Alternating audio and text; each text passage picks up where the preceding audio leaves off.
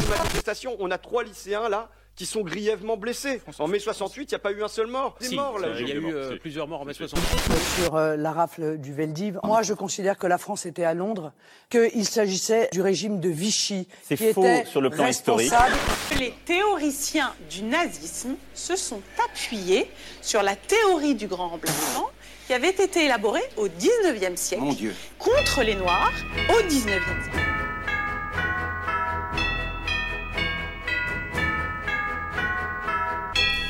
L'étranger allait se retirer lorsque son regard rencontra la cheminée. Ce qui y était attira son attention. C'étaient deux petits souliers d'enfant, de forme coquette et de grandeur inégale. Le voyageur se rappela la gracieuse et immémoriale coutume des enfants qui déposent leurs chaussures dans la cheminée le jour de Noël pour y attendre dans les ténèbres quelque étincelant cadeau de leur bonne fée.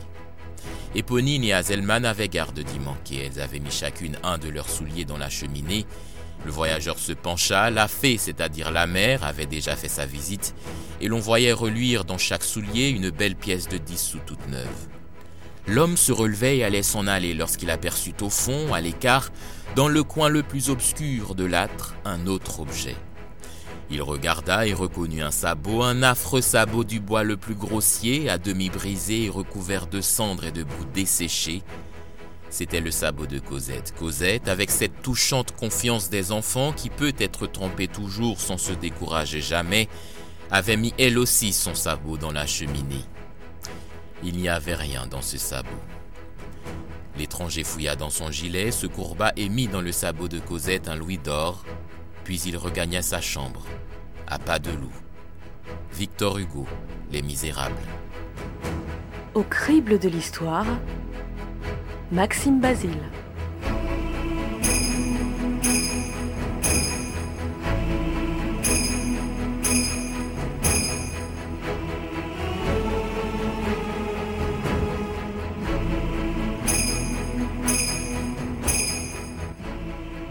L'an 270, Rome. Les périls se suivent et s'intensifient sur l'Empire.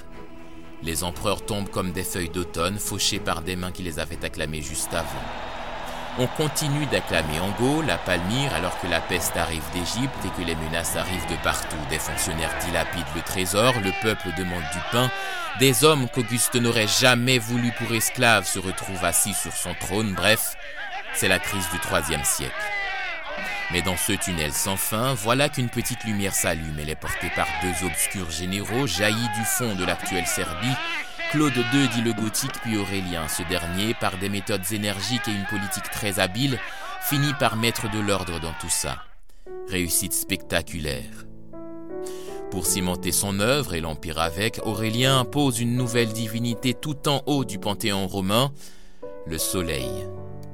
Sol Invictus a désormais son immense temple au champ de Mars, son jeu solennel, Agones Solis, son collège de pontifes, les pontifes du soleil, et surtout son propre jour dans le calendrier romain, le 25 décembre, date proche du solstice d'hiver et qui fait suite au Saturnal. Voilà Vous vous repérez à la neige. Oh non, non, mais vous allez pas remettre ça, non? On est en hiver, c'est tout. Oui, depuis les premières neiges, c'est ça hein? Non, depuis le solstice, ça fait trois fois que je vous le dis En plus de ça, vous vous souvenez pas qu'on a fêté les Saturnales Ah, Si, mais quel rapport avec l'hiver Les Saturnales, ça se fête au même moment que le solstice. Parce qu'en plus de Saturne, ça célèbre aussi le début de L'hiver Voilà. J'avais jamais fait le rapprochement, moi. Quoi Entre les Saturnales et l'hiver Mais même entre les Saturnales et Saturne, j'avais pas fait le rapprochement. Près d'un siècle plus tard, ce Dieu invaincu et invincible dont rêvait Aurélien est celui célébré par les chrétiens. Le catholicisme devient peu à peu la seule religion autorisée de l'Empire et l'Église romaine finit par adopter cette coutume populaire. On dit aujourd'hui que Noël est une fête chrétienne et aujourd'hui plus que jamais, les défenseurs de la laïcité d'un côté, les gardiens autoproclamés des racines chrétiennes de leur pays de l'autre, tous voient dans le sapin et la crèche un enjeu capital pour leur cause. Des polémiques de Noël sont répertoriées tant en Afrique du Sud qu'en Algérie, en Allemagne, au Canada, en Belgique, en Espagne, voire en Chine, sans oublier la France, bien entendu. Noël de la place Péberlan, euh, ben, nous ne mettrons pas des arbres morts sur les places de la ville, notamment sur la place Péberlan. Hein. Vous gardez souvenir de cet arbre mort qu'on faisait venir tous les ans. Donc c'est pas du tout notre conception de la, végéta- de la végétalisation. Mais il y a une chose qu'on ne peut pas oublier, c'est que Noël est une fête pour les enfants. Et je trouve que l'appellation d'arbre mort pour le jour où les enfants se retrouvent en famille, où les enfants vont aller sous cet arbre mort pour aller chercher des cadeaux, leur rappeler que l'homme est mortel à une époque où il croit encore au Père Noël, c'est non seulement de très mauvais goût d'une part, je rajouterais aussi que les arbres morts sont excellents pour la biodiversité d'autre part. Eh bien, je trouve qu'un maire qui choisit de faire sonner le mot de Noël avec un relent de morbidité est quelqu'un qui aurait mieux fait peut-être d'aller faire un tour en forêt, cette fois, avant de sortir une phrase aussi morbide. C'est ni écologique ni laïque, c'est politique. Parce qu'on remarque dans les diverses décisions qu'ils ont prises ces dernières semaines, notamment avec le Tour de France, etc., qu'ils touchent à tout ce qui constitue les racines même de la France et ce qu'aiment les Français. Alors Noël est-elle vraiment une fête chrétienne? Eh bien l'histoire est claire sur le fait que les premiers chrétiens n'avaient mis à part aucune date pour fêter la naissance de Jésus. Les évangiles ne fournissent aucune date permettant de la caler le 25 décembre. Et enfin, la recommandation de la fêter n'apparaît nulle part dans la Bible. Si beaucoup de chrétiens voient ce moment comme un moment symbolique, un moment de partage avec leurs proches, voire de partage tout court, très peu l'associent à la naissance effective du Christ. Et de fait, on sait aujourd'hui que la tradition du sapin vient des pays germaniques et qu'on a commencé à l'associer à Noël seulement à partir du XVIe siècle, au moment des Saturnales, célébrées à Rome pendant la semaine qui précédait le solstice d'hiver. Hommes et femmes portaient des guirlandes autour du cou et s'offraient des cadeaux. Au lendemain de Noël, ce magasin est l'une des adresses où les petits malins aiment bien venir, car ici on trouve des objets d'occasion testés et garantis. Oui, parce qu'il y a des fois on arrive à trouver des, objets que les, gens euh, ont eu en doublon ou ne veulent plus, quoi, se séparent. Donc euh, bon, c'est vrai qu'on arrive à y avoir assez euh, avec des prix abordables. Car le Père Noël peut commettre quelques impairs au moment de livrer ses cadeaux. Et comme il est souvent délicat de refuser un présent au risque d'irriter la famille ou les amis, l'une des solutions c'est de le revendre. Dans cet espace réservé du magasin, il faut certes décliner son identité, mais la discrétion reste de rigueur. La plus ancienne mention écrite d'un sapin de Noël date seulement de 1521 dans un livre de comptes de la ville de Célestat, près de Strasbourg.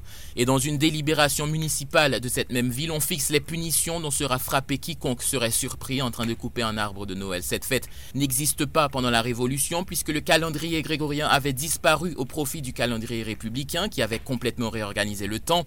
Et encore aujourd'hui, surtout aujourd'hui d'ailleurs, on dénote une certaine gêne des chefs d'État français à émettre des vœux de Noël. Mais si les dirigeants français souhaitent joyeux Noël en catimini sur les réseaux sociaux dont est pourtant absente plus de la moitié de la population, ce n'est pas le cas dans d'autres pays comme la Belgique. La reine et moi vous souhaitons avec toute notre famille une joyeuse fête de Noël Joyeux Noël, Canada.